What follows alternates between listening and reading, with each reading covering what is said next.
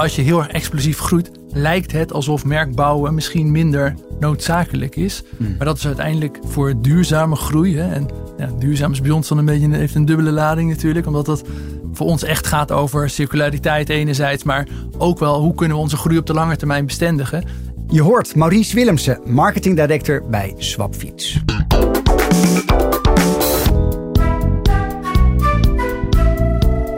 CMO Talk.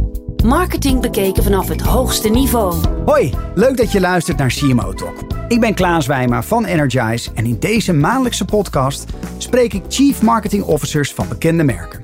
We praten hier een half uur bij over actuele marketingthema's. En vandaag is onze gast Maurice Willemsen. Hij is anderhalf jaar geleden begonnen als marketing director bij het snel groeiende Swapfiets.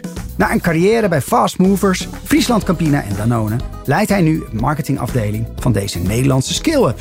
Swapfiets werd in 2014 opgericht door drie Delftse studenten.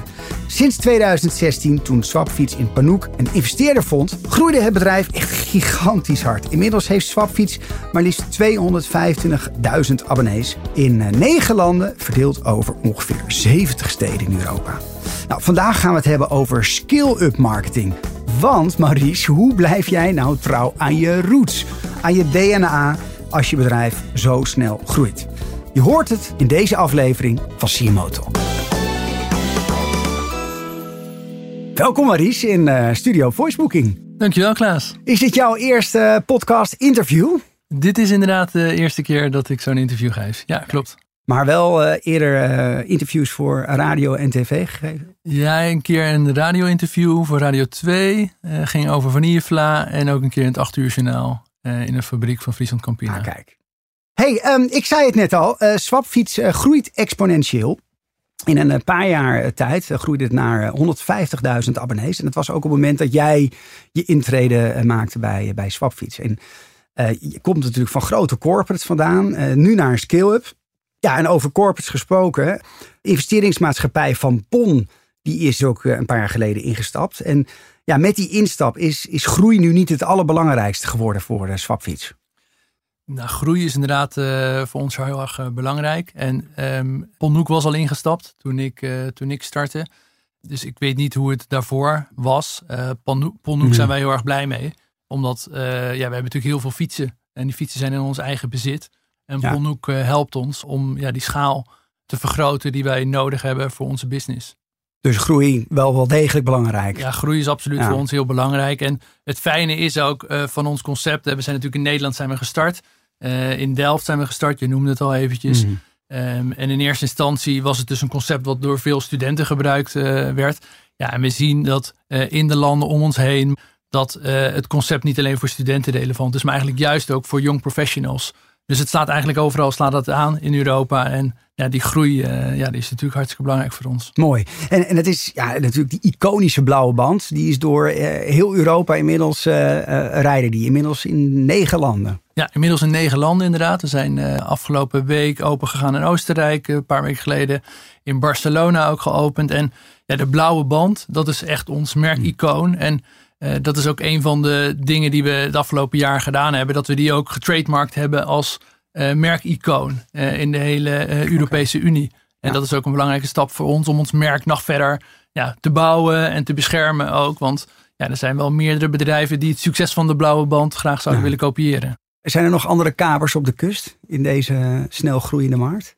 Nou, kijk, wat we wel zien is dat micromobility, uh, waarin wij actief zijn, dat dat het afgelopen jaar misschien wel nog belangrijker is geworden in heel veel steden in Europa. Uh, kijk, Nederland is natuurlijk van origine al een fietsland. Nou, de landen waarin wij uh, de afgelopen jaren naartoe zijn gegroeid, hè, was bijvoorbeeld Denemarken is ook echt een fietsland. En we zien mm. in de steden in Duitsland, met name de steden langs de Nederlandse grens, dat er heel veel gefietst werd al. maar wat je eigenlijk ziet door corona is dat uh, steden die al een uh, mobiliteitsissue eigenlijk hadden. Hè. Dus je, je, ziet natuurlijk dat veel steden aan dichtslippen was in de afgelopen jaren.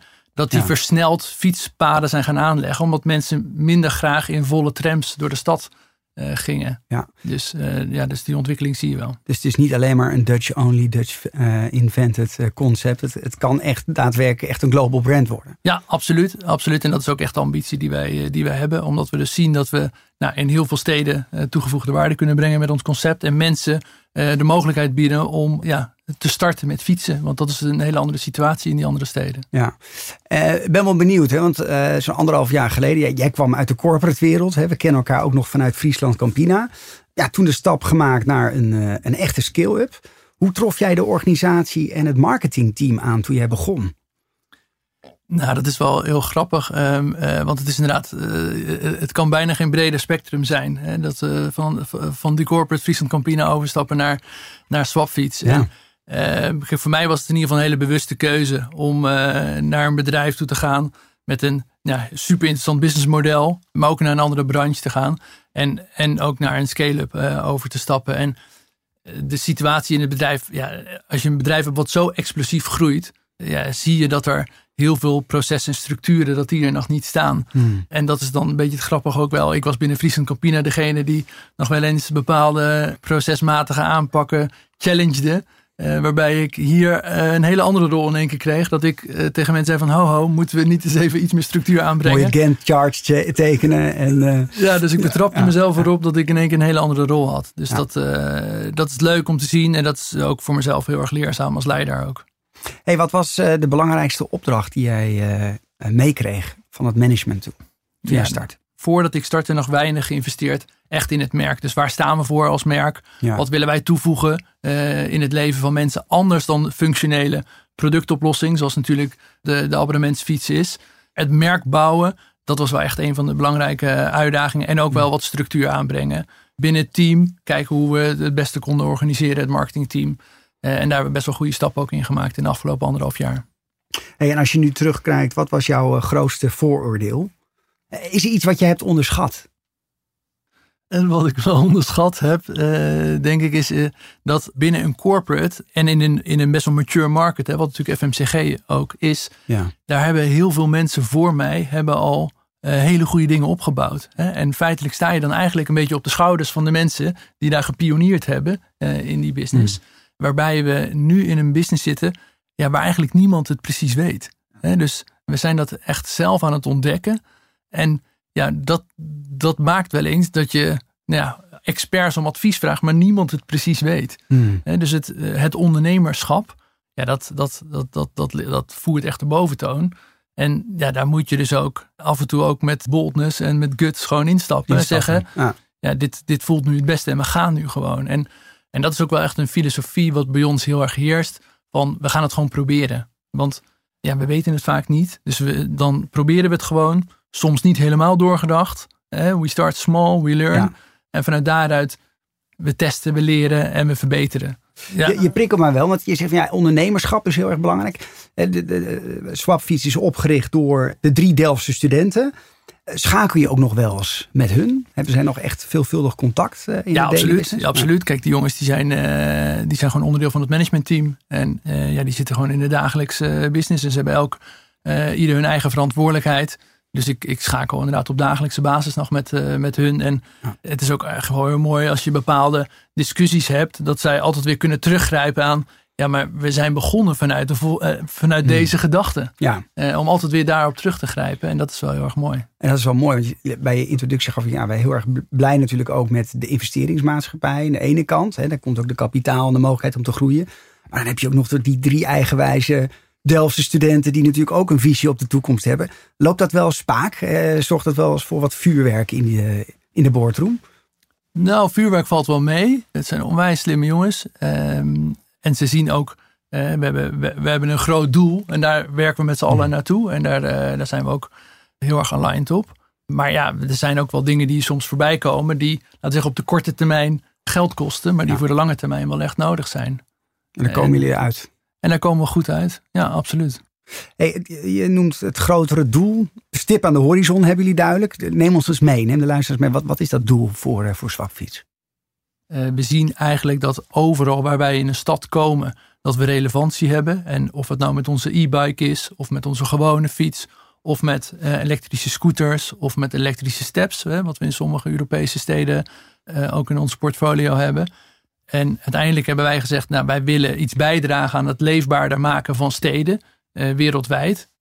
Ja, wij, wij voorzien daar nog een grote toekomst voor onszelf. waarbij we eigenlijk geen limitatie in groei zien. Ja. Ik wil jou meteen een aantal dilemma's voorleggen. Ik ben benieuwd. Ehm, en je mag eh, steeds één van de twee kiezen. En na afloop kunnen we gewoon over een aantal eh, doorkletsen. Ja? Ja. Komt-ie. Meer abonnees versus uitstekende service. Uitstekende service. Gemak versus duurzaamheid. Duurzaamheid. Winstgevende business of double-digit growth. Double digit growth. Marktleider in Nederland of kleine wereldwijde speler. Marktleider wereldwijd. Dat is mooi. Klant of medewerkerstevredenheid. Klanttevredenheid. B Corp of beursgenoteerd. B Corp. Kijk, welke zou jij graag willen toelichten? Nou, de eerste die ik wel even toe wil lichten is de, de klanttevredenheid. Ja? Ehm, ja, als marketing eh, verantwoordelijke is dat zeg maar altijd hetgene wat bovenaan staat. Dus wij zijn heel veel ook bezig met hoe wij onze medewerkers. eh, we uiteindelijk hebben het over een, een, groep members en daar, daar scharen we onze medewerkers ook onder. Hmm. Maar het nummer één ding waar ik mee opsta 's ochtends is wel de klanttevredenheid. Is wel de klanttevredenheid. Ja, absoluut. Ja, ja. Ja. En medewerkers zijn natuurlijk hartstikke hard nodig. Maar uiteindelijk zonder klanten, zonder die 225.000, ook, eh, ook geen bis. Wat me ook opvalt, je, je was vrij expliciet over eh, die double digit growth. Hè? Dus, dus, ja, en dan kan ik me voorstellen dat er heel veel liefde is naar PON. Want die maakt het wel mogelijk. Ja, nee, dat is natuurlijk absoluut waar. En kijk, wij, wij zitten nu op een koers. Groei is voor ons heel belangrijk. Schaal is voor ons heel belangrijk. En dat is waar onze primaire focus nu ligt. En eh, daarom besluiten wij ook om uit te breiden naar andere landen. Eh, en om daar ook in te investeren. En niet om te investeren in, eh, laten we zeggen, in winst, bottom line. Geen CMO Talk aflevering missen? Abonneer je via cmotalk.nl op de nieuwsbrief of je favoriete podcast app. Voor start-ups die doorgroeien is marketing een, eh, een luxe die weinig zich kunnen permitteren. Bij heel veel scale-ups is cash king. Hè? En kostenbeheersing is ingeslepen in het DNA. eh, met name ook van, van start-ups die dan ook een slag maken naar, naar, naar scale-ups. Dat brengt mij naar de eerste stelling voor jou, eh Maries. De rol van marketing bij scale-ups wordt overschat. Nee, ik zou die eigenlijk willen, willen omdraaien. Dus de- Hmm. je ziet eigenlijk dat marketing daar nog best wel onderschat wordt. En Hmm. wat, wat, wat daar denk ik aan ten grondslag ligt, is dat kijk, start-ups die heel hard groeien, die hebben vaak een functionele oplossing. Ja. En die functionele oplossing, ehm, die, die, die zorgt direct zeg maar, voor heel veel eh, groei. Hè? Dus heel veel eh, consumenten zijn heel erg blij met die functionele oplossing. Maar op een gegeven moment is het natuurlijk wel nodig dat je die groei ook gaat bestendigen voor de lange termijn. Ja. Het vond heel belangrijk dat in het abonnementsmodel, De retentie. ja, dat retentie is natuurlijk heel belangrijk, dat mensen langer blijven bij ons. En wat je, wat je daarin ziet is dat als je heel erg explosief groeit, lijkt het alsof merkbouwen misschien minder noodzakelijk is. Hmm. Maar dat is uiteindelijk voor duurzame groei. Hè, en ja, duurzaam is bij ons dan een beetje heeft een dubbele lading natuurlijk, omdat dat voor ons echt gaat over circulariteit enerzijds, maar ook wel hoe kunnen we onze groei op de lange termijn bestendigen. En kunnen mensen ook echt voor Swapfiets, het Swapfietsmerk, kunnen ze daarvoor kiezen. En dat ze niet over een aantal jaar zeggen, nou nu is er een ander merk, een andere toetreder op de markt en het fietsabonnement is daar een euro goedkoper. Ik stap wel over naar hun. Eh, Uiteindelijk willen wij dat mensen ja, echt engaged zijn aan ons merk. En daarvoor is het heel belangrijk om in marketing te investeren, om in je merk te investeren, om Ja. duidelijk te weten waar je als merk zijn voor staat, een duidelijk karakter te hebben als merk, dat mensen daar ook mee kunnen engagen en daar ook zich emotioneel bij betrokken voelen. En het, is- ja, volgens mij is de retentie van je abonnees veel meer dan een mooie campagne opzet- opzetten. Hè. Dus volgens mij raak je heel veel facetten aan, wat je net noemt. Kan je eh, een aantal voorbeelden geven van initiatieven die jullie nu ontplooien om nou, jullie abonnees trouwer aan jullie te laten zijn? Ja, goede vraag. Eh, wat, wat wij merkten is dat eh, in het verleden mensen bij ons starten bij Swapfiets, eh, dus een abonnement afsluiten. En in hun customer journey meerdere contactmomenten met ons hadden. Ja. Nou waren de fietsen waar wij in eerste instantie mee begonnen, waren fietsen waar ook nog wel eens wat aan kapot ging. Eh, maar onze fietsen zijn we steeds meer aan het doorontwikkelen. en dat doorontwikkelen maakt eigenlijk dat die fiets steeds minder vaak kapot gaat. Dus er zitten hele sterke banden op, er zitten hele sterke onderdelen op. Nou, wij investeren daarin. Want uiteindelijk is het voor ons businessmodel natuurlijk goed dat een fiets zo min mogelijk kapot gaat. Ja. Nou betekent dat eigenlijk ook wel dat mensen, omdat de fiets minder vaak kapot gaat, dus minder vaak een service experience hebben. En eh, wij op een gegeven moment met members eh, in gesprek gingen. En die ons vertelde van, ja, ik, zie, ik, ik gebruik die service eigenlijk nooit. Heb ik dan eigenlijk wel een swapfietsabonnement nodig? Dus dat soort inzichten, die maakten eigenlijk voor ons wel dat wij gingen nadenken, hoe kunnen wij nou in die customer journey Mhm. toch meer contactmomenten met onze members hebben, Ja. zodat zij zich realiseren wat de benefits zijn Precies. van een swapfietsabonnement. Ja, ja. En wat kwam eruit? Nou, daar komt uit dat mensen, doordat we meer contact met ze hebben, ze uitleggen wat wij dus ook allemaal doen met die fietsen. eh, waardoor dus die fiets eigenlijk ook niet kapot gaat. Eh, zij hebben daar dus een hogere engagement door. En uiteindelijk vertaalt een hogere engagement vertaalt zich wel in eh, mensen die ook langer bij ons blijven. En doe je dat, hoe, hoe, hoe communiceer je dat dan naar abonnees? We hebben gewoon e-mailcontact met onze members. Ja. Eh, members die hebben ook nog wel eens contact met onze swapdesk. Hè, dus onze helpdesk is dat. Mooi. Eh, we hebben members ook wel eens in de winkel. Eh, En we proberen dit soort dingen dus via eigenlijk al onze own channels met onze members te Nou, ook veel kunnen co- te content, kan ik me voorstellen. Hè? Ja. Dus dan, dat je daar prachtige verhalen ook over kan, kan vertellen. Ja. Nou, jullie hebben vorige week een prachtige nieuwe campagne eh, gelanceerd. Met een klein accentverschil eh, ten opzichte van de voorgaande campagnes. Waar, waar natuurlijk echt gemak centraal stond. Het is nooit meer een kapotte fiets. Want wij zijn er van Swapfiets en eh, we komen het fixen bij jou thuis.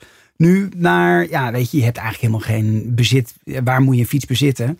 Het is veel beter voor de wereld als je hem gewoon bij ons een abonnementje afsluit. Daar komt het eigenlijk op neer. Of ga ik nu heel kort door de bocht? Nou, ik denk dat je daar in grote lijnen wel, eh, wel gelijk in hebt. Ja. Nee, kijk, uiteindelijk geloven wij eh, wel eh, dat, dat circulaire businessmodellen, dat dat de toekomst is voor de planeet. Hmm. En voor mij was echt een eye-opener toen ik net startte bij Swapfiets en iemand mij attendeerde op een uitzending van Thomas Rauw over circulariteit, die eigenlijk uitlegde hoe circulaire businessmodellen werken. En die, da- daar zaten voorbeelden in dat ze een onderzoek hadden gedaan eh, in bepaalde woonwijken eh, waar lagere sociale klassen eh, woonden, dat het hun opviel dat die zoveel uitgaven aan hun energierekening. En daar gingen ze verder induiken van hoe dat dan kwam.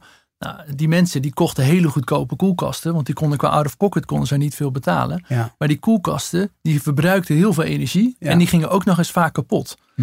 Eh, dus uiteindelijk eh, zijn, eh, zijn zij daar naar gaan kijken, hebben ze een model bedacht dat ze zeiden van nou, als die mensen nou van ons een hoge kwaliteit koelkast kunnen leasen, Leasen, hè, of ja. een abonnement daarop hebben, zagen ze dat dat en beter was voor de mensen, want per maand waren ze minder kwijt. Ja. Er was minder afval, hè, er was minder waste. Ja. Eh, dus uiteindelijk was iedereen beter af, doordat er meer hoge kwaliteit producten gebruikt werden, die mensen niet in eigendom hadden. Ja.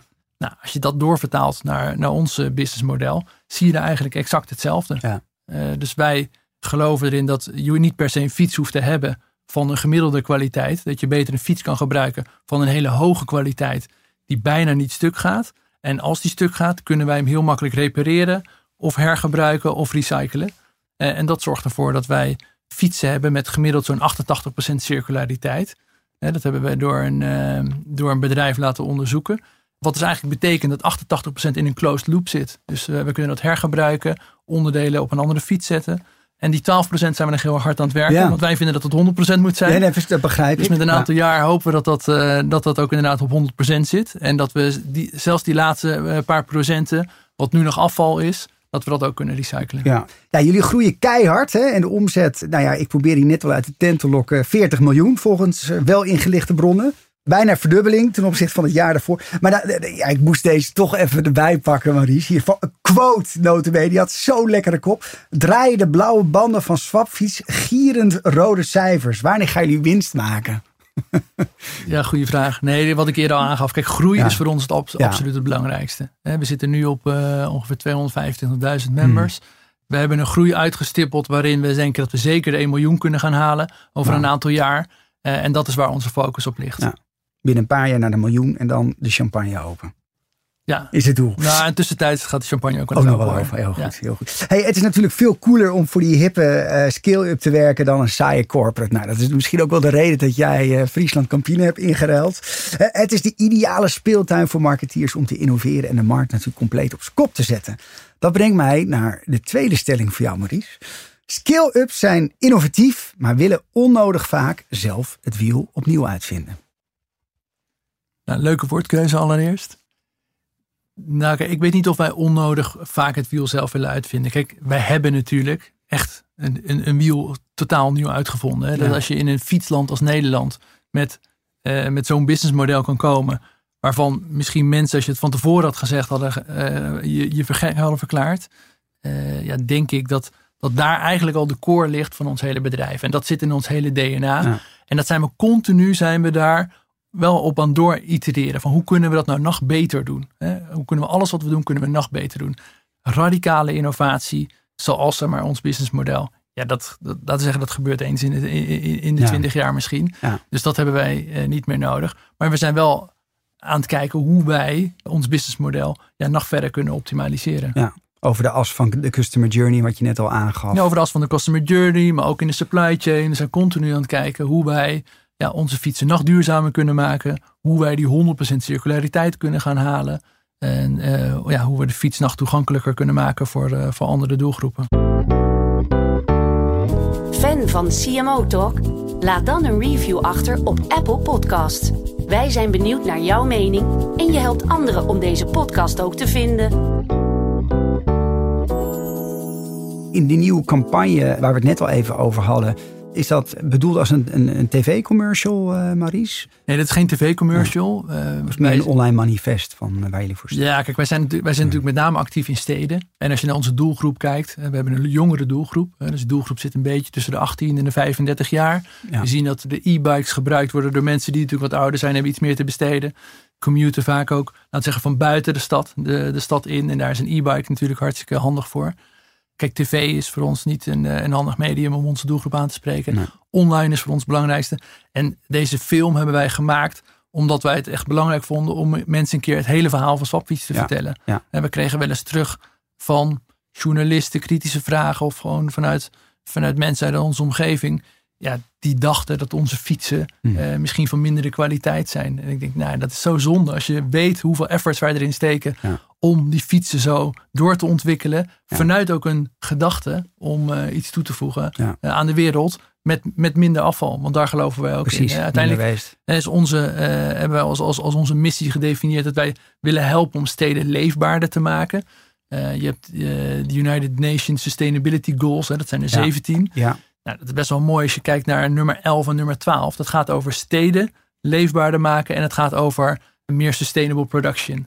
Nou, die twee zijn voor ons heel belangrijk in eigenlijk alles wat wij doen. En dat is eigenlijk ook waarom we zeiden, nou, we willen eigenlijk één film maken waarin ons hele verhaal zit. We willen uh, fietsen willen we stimuleren.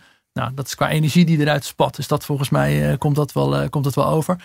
En we willen duidelijk maken dat wij geloven dat mensen beter spullen van hoge kwaliteit kunnen gebruiken. Hmm. In plaats van spullen van gemiddelde kwaliteit in eigendom hebben en uiteindelijk weggooien. Ja, begrijp. Je gaf net al aan van ja, online is heel erg belangrijk voor jullie. Ja. Uh, ook gezien jullie, uh, jullie doelgroepen. Ja, absoluut. Hoe, hoe zet Swapfiets online platformen in om, om jullie groei te versnellen?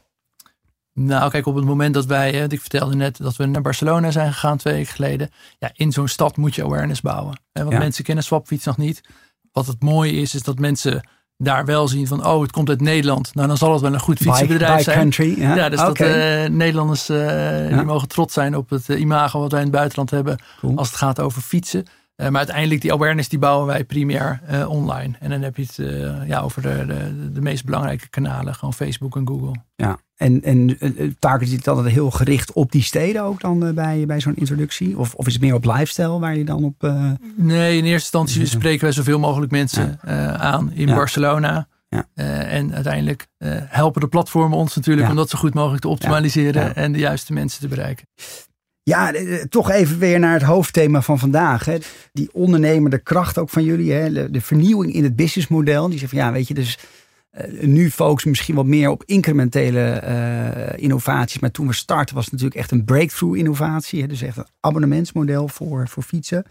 Ja, en, en dat is ook wel hè, die radicale innovatie. Iets wat, wat start-ups en scale-ups uh, alom, hè, die succesvol zijn, wordt geprezen. Maar ik kan me ook voorstellen dat dat lastig is vast te houden. Hè? Hoe houd je als marketeer dus die, die hongerigheid, die die, die start-up vibe, hoe houd je die vast ook in, in je dagdagelijkse marketing? Uiteindelijk merk je wel dat eigenlijk in alles wat wij doen, we continu proberen te verbeteren. En daar zit denk ik nog echt wel die, uh, die start-up mentaliteit in.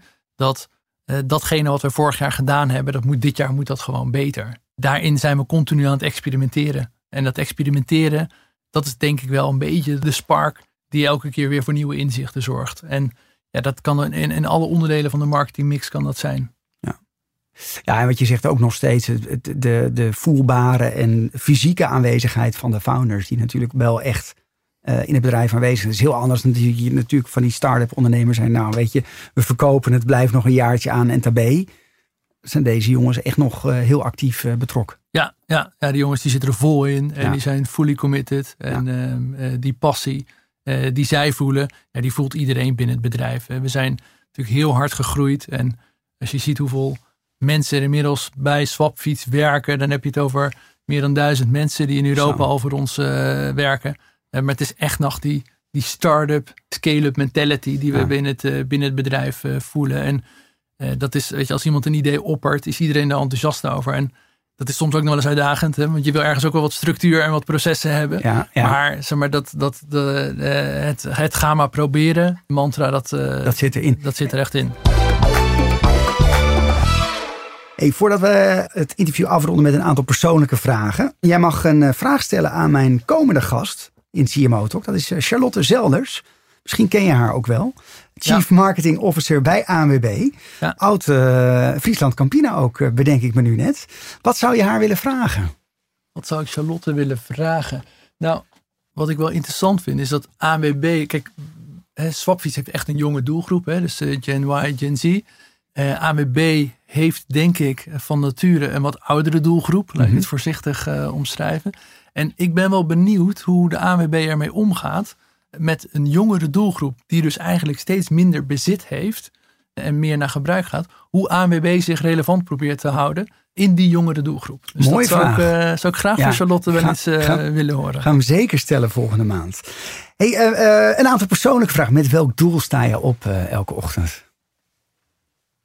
Um, nou, ik sta me echt eigenlijk wel elke ochtend op met het doel om het verschil te maken. En dat klinkt soms wat treurig, maar ja ja, ik hou heel erg van winnen. En uh, winnen betekent voor mij ook het verschil maken. Dus het is echt niet zo dat ik elke dag afrond en denk, nou ik heb lekker het verschil gemaakt ja, vandaag. Ja. Maar uiteindelijk is dat voor mij wel een soort van guiding belief. Ja. Dat alles wat ik doe, uh, wil ik wel het idee hebben dat, daar, dat, dat, dat ik het verschil maak. En ja. niet voor de makkelijke oplossing. Nee, het kunnen dan micro-steps zijn, maar dan eind van het jaar, dan eh, met een goed glas wijn, kijk je terug op het jaar. En dan denk je van, nou heb ik misschien het verschil gemaakt. Of is dat meer op een horizon van uh, je hele carrière wellicht wel? Ja, nou, ik ben wel heel resultaatgericht. Ja. Hè, dus uh, voor mij telt het resultaat absoluut. En er zijn wel eens mensen die mij gezegd hebben: probeer nou eens iets meer te genieten van de reis. En niet alleen maar op het resultaat te focussen. Herkenbaar. uh, maar ik moet eerlijk zeggen dat het resultaat blijft voor mij altijd ja. wel het belangrijkste. En dan over dat resultaat. Hè? Anderhalf jaar swapfiets. Welk resultaat ben jij nou het meest trots op?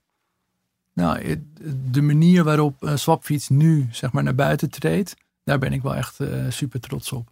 En toen ik bij Swapfiets begon, waren wij, laten we zeggen, nog best wel uh, op productniveau aan het communiceren. En uiteindelijk de stap die wij maken om datgene wat iedereen intrinsiek binnen het bedrijf voelt, te vertalen in een purpose voor het bedrijf. En uiteindelijk met die boodschap ook naar buiten treden. Op een hele kwetsbare manier. Hè. Want we zeggen uiteindelijk, wij geloven erin we zijn ook zeker zo, uh, zo, kritisch dat we zeggen, we zijn er nog lang, lang niet. niet nee. uh, maar wij geloven daarin en we nodigen iedereen ook uit ons daarbij te gaan helpen. Ja, daar ben ik wel heel erg trots op. Ja, kan ik me voorstellen. Hey, vertel eens een anekdote over jezelf die niemand kent. Een anekdote die niemand kent. Ik weet wel een anekdote die iedereen van mij kent. Dan beginnen we en, daarmee. En, en, en dat is eigenlijk wel dat ik op de een of andere manier dingen altijd simpel probeer te maken door daar een metafoor op te plakken. Oké, okay, dus ja, ja. Ik heb nu eigenlijk in, in alle bedrijven waarin ik gewerkt heb, met alle teams dat ik gewerkt heb, dat na een tijdje mensen, als ik dan iets simpel probeer te maken door een metafoor daarvoor te pakken, dat zal beginnen te lachen van daar komt hij weer. Ja. ja, wat wilde jij worden toen je zes jaar oud was, Maurice? Toen ik zes jaar oud was. Ik denk dat ik uh, proftennisser wilde worden. Kijk, en nog steeds vervent tennisser? En nog steeds inderdaad vervent tennisser. Ik heb soms de illusie dat mijn backhand op, op die van Federer lijkt. Maar verder, verder dan dat is mijn uh, proftennisser status niet gekomen. Nee. En, en, je tennis je nog op niveau uh, op dit moment? Ja, ik vind zelf van wel. Ja. Uh, maar nu na drie maanden niet tennissen door, de, door de lockdown... denk ik dat als ik nu op de baan ga staan... ik daar toch van de koude kermis thuis kom. Mooi. Hey, tot slot, welk advies zou jij luisteraars mee willen geven? Nou, kijk, ik, ik heb bewust een keuze gemaakt een aantal jaar geleden om na 15 jaar fast moving eigenlijk over te stappen naar een andere branche. En hmm. dat, dat was voor mij ook nog best wel een, een lastige keuze, want ja, ik wist ook niet zo goed hè, waar, waar, waar naartoe dan. Maar ik merkte wel, ik was toen net 40 geworden. Ik dacht, ja, blijf ik nu de rest van mijn leven in retail werken? Of wil ik een keer wat anders? En ik merkte dat ik heel veel energie kreeg van bedrijven zoals Swapfiets. Die met zo'n verfrissend nieuw businessmodel uh, in een hele andere branche dan waar ik vandaan kom. Zo'n disruptie hebben neergezet. En die, die stap, en destijds wist ik nog niet dat ik bij Swapfiets terecht zou komen. Op een gegeven moment raakte ik met hun in gesprek dat maakt dat, dat dat zo leerzaam is voor jezelf hè, als, als leider, eh, maar ook echt als professional, om op een andere manier te kijken naar alles wat je geleerd hebt. En ja, ik zou iedereen dat aanraden om, als je die kans hebt, hè, of als je die eh, ambitie hebt, ga daar ook echt voor. Hè. En ik heb daar bewust ook op een gegeven moment gezegd, nee, ik wil dus niet weer instappen op andere mogelijkheden die ik binnen FMCG uh, aangeboden kreeg. En het is soms best wel spannend, mm. hè, want ik, ik stapte in dit bedrijf ik bracht natuurlijk onwijs veel bagage mee. Vanuit management, eh, ook als marketeer, ook als, gewoon als businessman. Maar ja, je stapt ook in een hele nieuwe wereld. Hè? En ik eh, werkte direct samen met de performance marketeers. Ja, daar moest ik af en toe wel even op schakelen. en dat brengt ook wel wat onzekerheid met zich mee. Maar tegelijkertijd, ja, het, het geeft ook echt heel veel energie om jezelf een beetje opnieuw uit te vinden. Nou, dat zou ik zeker mensen aanraden. Maar uh, ja, het heeft twee kanten, die medaille. Ja. En die andere kant? Uh, nou ja, kijk, dus, dus, dus je hebt dus zeg maar de, de, onzekerheid. Hè, laten we zeggen, dat is dan wat meer de, de, de doffe kant. Uh, en de glimmende kant is absoluut de energie die je ervan krijgt om in een hele andere business te stappen. En ook te zien hoe je op een andere manier zaken kunt doen. Uh, dat heeft voor mij ook echt wel mijn ogen geopend daarin. Nou, je zit er ook zeer energiek bij. Ik wens je heel erg veel succes met, uh, met Swapfiets. We houden je in de gaten op weg naar die 1 miljoen uh, abonnees. We, luisteraars, we, we gaan het volgen. En uh, ja, iedereen die uh, luistert, dank voor het luisteren naar CMO Talk. Dit was weer een, een, een, mooie aflevering met Maurice Willemsen, Marketing Director bij Swapfiets. En nou, wil je nou meer horen over ja, het befaamde abonnementsmodel en wanneer zo'n model goed is voor je business? Luister dan naar aflevering 50 met, van Patrick Hurenkamp van Bloemon. Of duik in uh, de wondere wereld van disruptie en vliegende taxis. Met uh, Patrick Stal van, van Uber. Nou, in de volgende CMO Talk ga ik in gesprek met Charlotte Zelders van ANWB. Tot de volgende aflevering.